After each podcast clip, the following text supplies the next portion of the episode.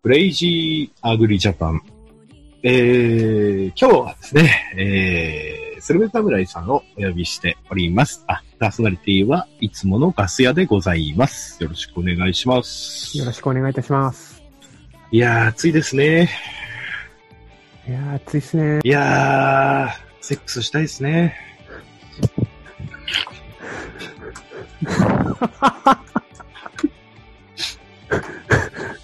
なかなかあのー 人間として確信をつく発言をされますね。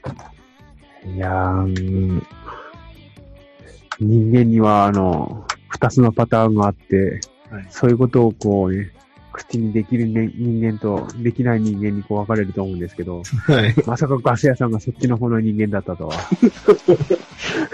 スルメさんはできない人間なんです。うーん。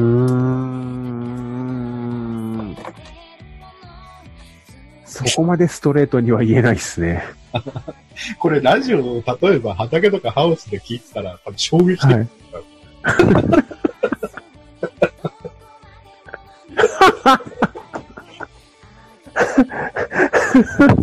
従業員とかお前いや、セックスしてな、みたいな。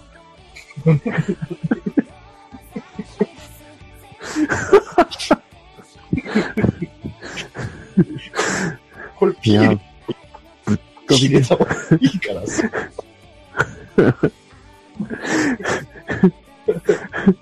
いやー、ピーしてーなーっていう流れるわけですね。いや、セピークスしたいな、みたいな感じになります。何は正直で言いたいんで。雨が降ってきたから全然、ここ2、3日は涼しいですかね。いやー、本当にやっとまとまった雨降って、ああ。冠水地獄から抜け出せましたね。今日はですね、えー種苗法についてくわ詳しく話さない回でございまして、えー、あまり細かくはやりません。もうね、散々こすられてきた話ですから、もう内容的には。せっかく皆さんに考えてもらいたいのは、自分で、もうね、の農水省でも国でも載ってるし、まあ、いろんな人の意見も聞いていただきたいと、興味ある方は聞いていただきたいと思うんですけども、そうですよね。まあ、種苗法ができた成り立ちっていうのと、最近の世界的な知的財産保護の流れっていうのをちょっと見てもらえれば、うん。だから、ある程度相手の国に、その、まあ、き物理的にね、もう、その種苗の、ですよ、その、なんていうんです、流出種とか苗木の流出とうんか、接ぎ木の苗流出っていうのは現実的にこう防げないかもしれないですけど、そうですね。うん。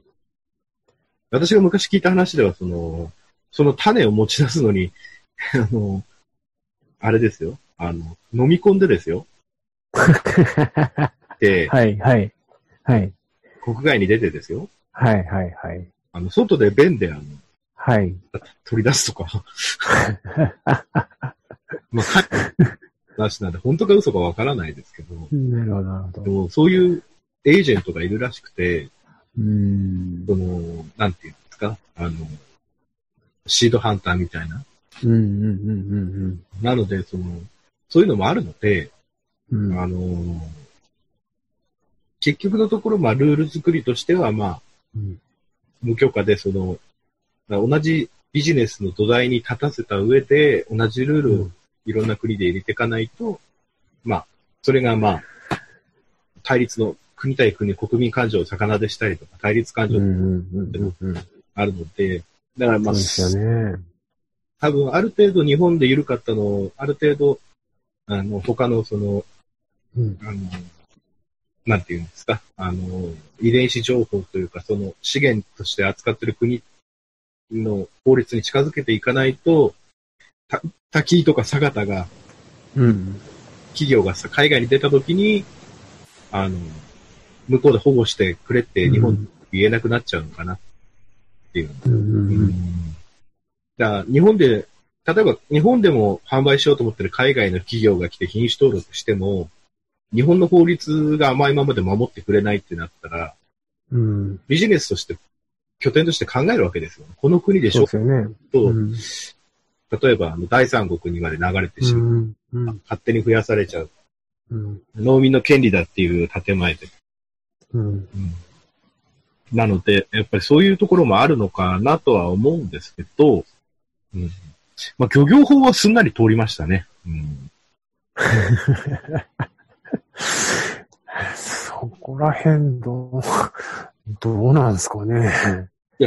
いや、実は、みんな種苗法、種苗法って言ってるんですけど、うん。漁業法は改正通ったんですよ。はい。はい。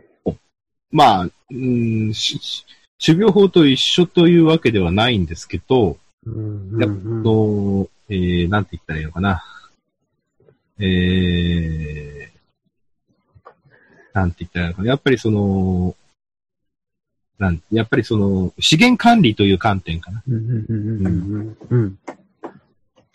だから、やっぱり国としての方向性は、その、なんていうのかな、あの、そういう方向に向かっている。まあ、ちょっと、まあ、ということなので、まあ、法的な、ちょっとその、なってきたっていうところで。で、ちょっとあの、元、元、元農水大臣の方を頂点とする、その、意見も、でも、外国企業が日本の種子をやるっていうところとか、ラウンドアップとか GM とかいろんなのやってますけど、いくら、なんていうか、議論っていう議論が成り立たないっていうのが、こう、いろんなの見てて、話変わっちゃったりとか、うん。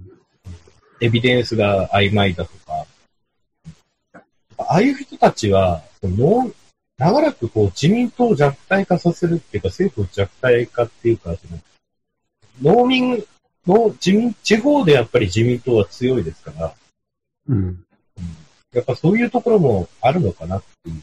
農村地帯、農民というものからやっぱりそういう、なんていうかな、政府に疑心暗鬼を抱かせて、うんえー今の政権とか自民党とかにダメージを与えるためだけの清掃の国にもなって、それを利用してうるん。人もいるのかな。うんうんうん。そうでしょうね。っていうのが、あガス屋の思ったところでございます。いや、全くその通りで。いやいや、そんな、いや、スルメ侍さんの方がね、あの、もっとね、大人なんで、あの、僕より素晴らしいことがこの場で言えると思うんですけども、お時間の都合上カットさせて。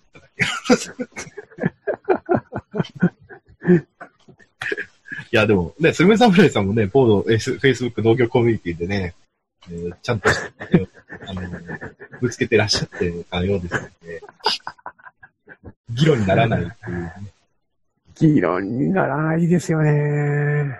ただみんなにこう、この番組聞いてる人に訴えかけたいのは、フリホサートとかもううんうんややつが出た時に、うん俺は、プリグロックスとか、うんうんプリグロックスとか、まあ、シンジェンダが今、シンジェンダ今中国に買収されて中国企業に、はいはいはいはいはい。プリグロックスとかの方が現場でやってる農民サイドではこっちの方が体に害がありそうだなとは思うんですよ。土にって言ってもですよ。多分、バスター、プリグロックス、えー、ザクサ、えー、げん使ってる現場の中で、ラウンドアッうんプ系のグリフォサートと、プリグロックスと、バスタ、ザスザクサ、で、カソロンとか、まあ、こんな材になっちゃう。この中でい、現場感覚でですよ。現場感覚で一番危険性が感じられないのは、中はいとラウンドアップなんですよ。うんうんうんうんうん。で、他のやつはもう色も毒々しいし、には効果が現れるし、はい。まあ、カソロンとかはね、農業では使わないですけどね、空き地とか公園の管理にしか使わないですハウスの周りに巻いたら中まで影響しちゃうんでね。で、その中で、まあ、あと、あまり危険性は少ししかない、あの、色、色とあれが、マッキーキーの553とかね。5もうあの、カラスとかじゃなくて種を発芽させないようにするやつなんであるんだだから、ふ普通の現場サイドの人の意思で意見、もし除草剤の危険性を訴えるんだったら、うんじゃあ、パラコート系はどうなのとか、ジグワット系はどうなの、うんあクリフォネシネート P はどうなんだとか、はいはいはい。っていう議論になるなんですけど、もう、グリホサートとしか言わないんですよ。うん。だからそこに違和感が覚える。うんじゃあグリホサートの危険性を言うなら、じゃあグリホネシネートはどうなんだジグワットどうなの？パラコートどうなの？みたいなでそういうトータルな危険性とかをこう、まあ、俺は農薬にうん。取れてる時点で信用してるんで、やっぱり物理のが、物理っていうかその、科学とかうん。化学とか大学で勉強してた人たちの論文も知ってるし、研究も聞いてるし、そういう人たちよりも頭がいい人たちが、うん基準を作ってやってるっていうのは、俺は、うん、うん、まだ、まあそこ信用しないっていうのは別に構わないですけど、うん。今のところは許されてるルールの範囲内で、まあ、そういうことですよね。っていう感じですね。だからそ、なんか一緒に見えちゃうんですよね、種苗。うん。まあ、一緒じゃないっていう方もいらっしゃるんですけど、うんそういう人たちが発言してるのが、GM 反対、ブリフォー反対、はい。えー、自民党反対みたいなやつ。私、その普通の会話してて、自民信者えが言われたこともあるんで、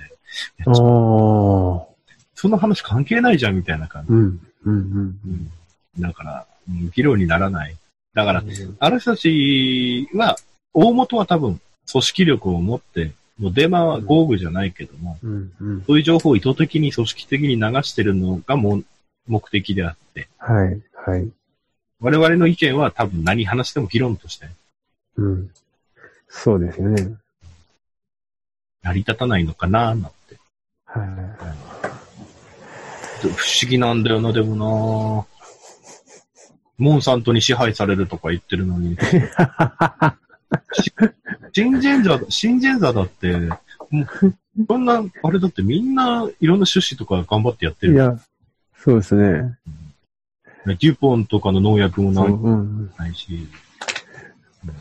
いつも、ムーンさんとばっかりですよね。やり玉に上がるの。たまにはないうん。シンジェンタって言わないですもんね。そういえば。シンジェンザは言わないです。まあ、言わないです中国ね。これ達成なのかな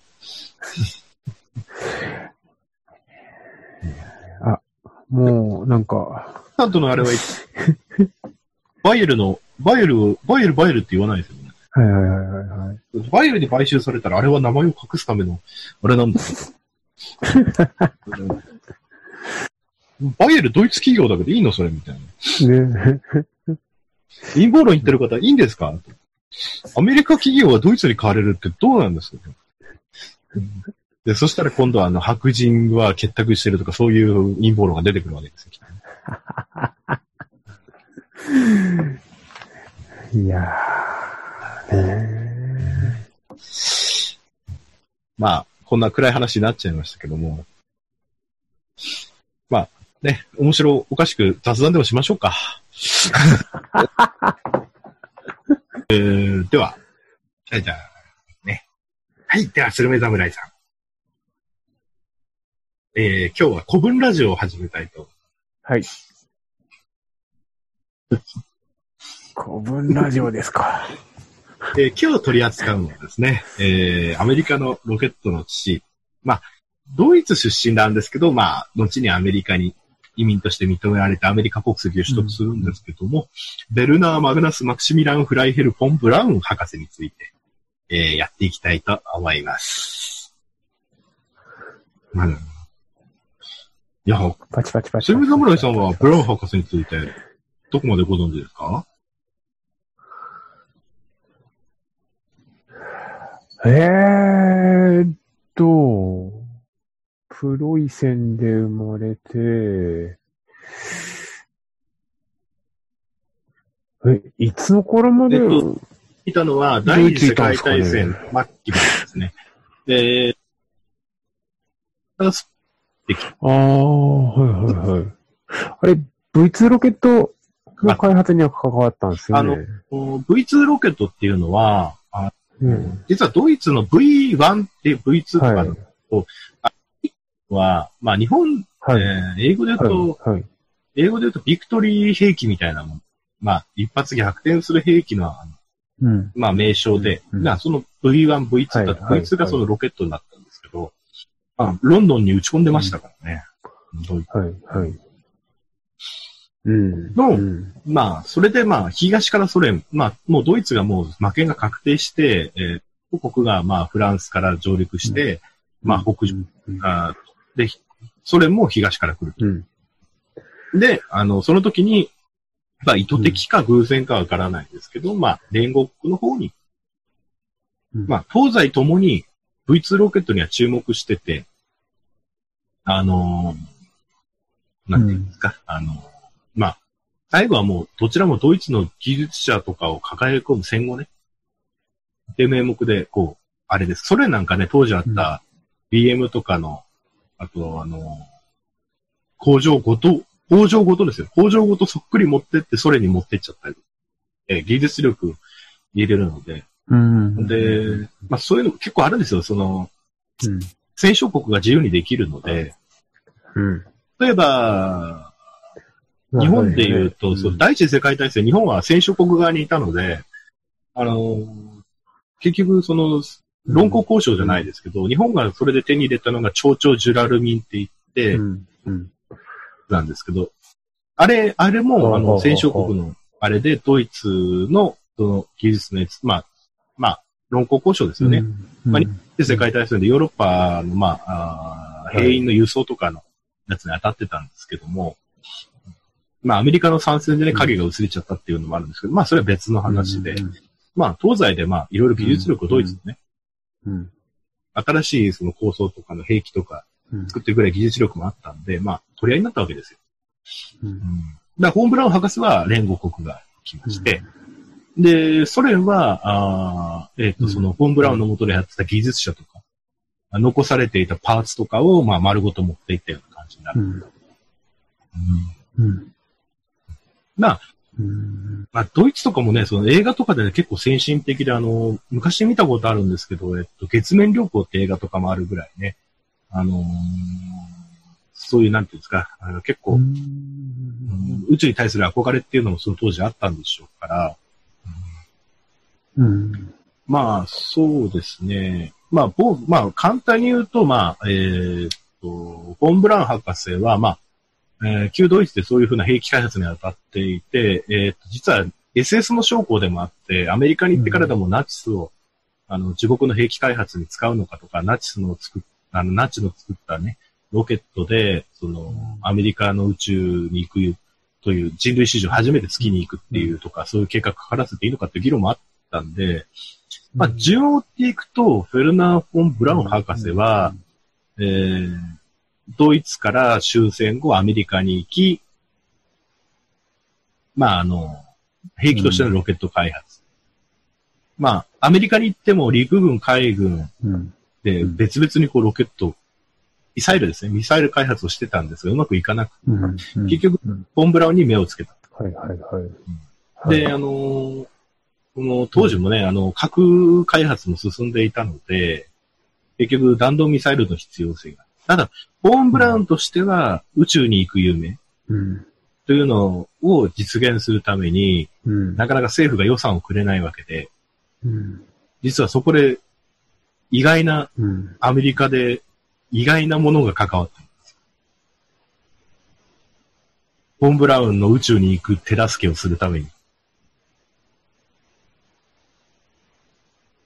あ。実はディズニー、ディズニー、ウォルト・ディズニーに話を持って行って、はい。アメリカ国民に宇宙旅行のい。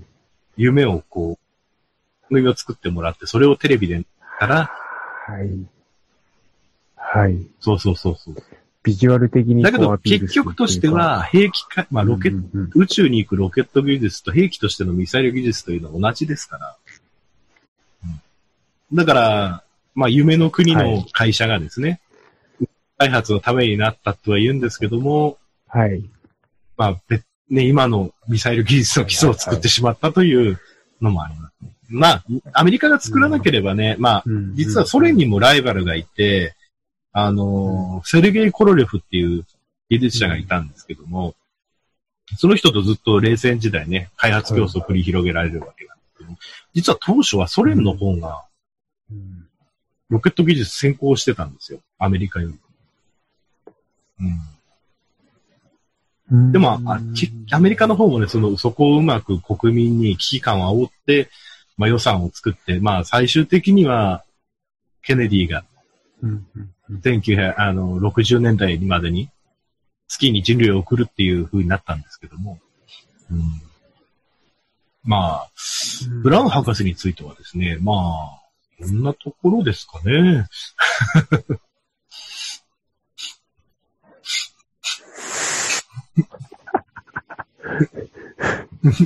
すごいな。いきなり、フォン・ブラウンの博士が、フォン・ブラウンの話がまあ昔図書館に通い詰めるときそういうなんか、電気とか読むの好きでしたか？結構覚えてる。ああ、うんでもまあ、まあ月面に本当に人類は行ったのかっていうのもまた別な話、陰謀論ではあるんです。まあ、し、なんかこう、旗がなびいてるからとか、なんかいろいろ。まあ、まあね、そこはね、私たちは証明できないし、真実はわからない。うん。うんまあ、そんなところ。これ古典ラジオ風にできるの難しい。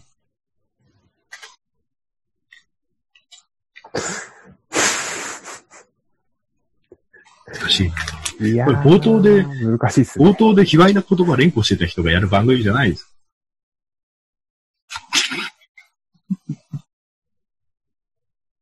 なんでいや、本当に何でもありな感じで、下ネタを期待人し、期待した人が、あれ？いや、なんだこの話の展開はこ壮大な。伏線があるんです。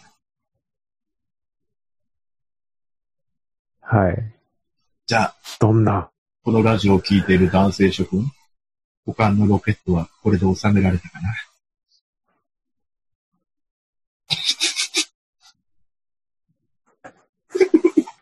どうし下ネタで終わんのかよ。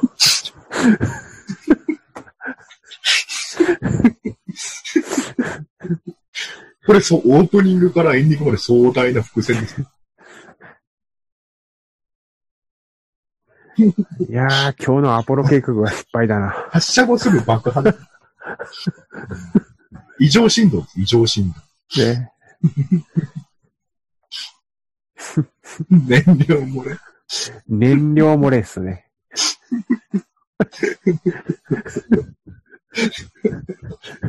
いいな古文ラジオって始める。古文ラジオだとあれか、糸お菓子とかやんなきゃな。春は明けぼの。そうそうそうそうそう。でも、そういう、古文ラジオとかやったら、本当専門的なよ。家業、家業五段活用。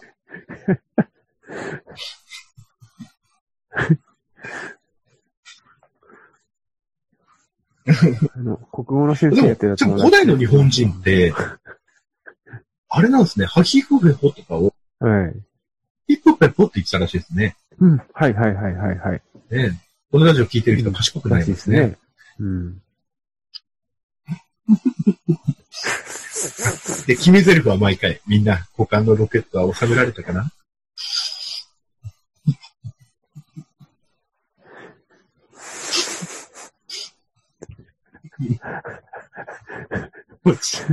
なんで暴発するんですか？暴発しました。どこが暴発する？勝手に発射スイッチを押してしまいました。意識でできる。そうそう。あの、あの、そういう動画を撮る業界に転職なされた方が、その才能を生かせると。ねえでもどうなんですかね？こういう歴史的、俺も歴史好きだけど、あんまりあれかな？歴史で、フェイジャーメイジャパンのリスナーさんと歴史あれかな？そんなのないかな？うーん。さっきのところで終わりにした方が良かったですかね？みんな。ロケットは。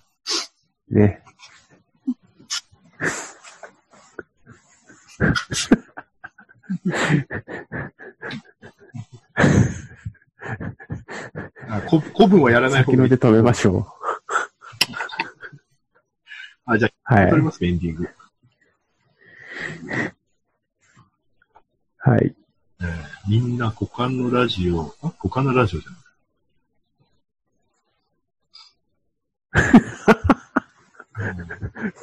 股間ラジオになっちゃうからね昔同人。誌で名探偵股間っていうのがあって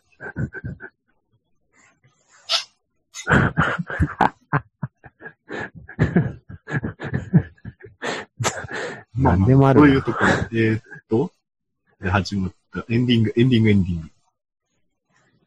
えー、今日は、えースルメ侍さんを呼んで、えー、えー、ロケットのお話をしました。はい。何か言わないんですか？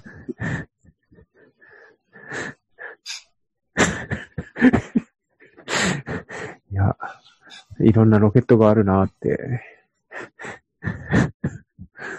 人力人力、人力のロケットと、えーね。では、最後にモノマネをして終わりにしたいと思いますね。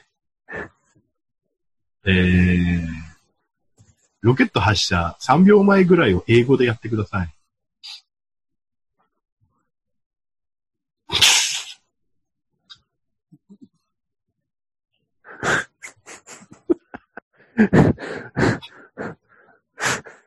three, two, one.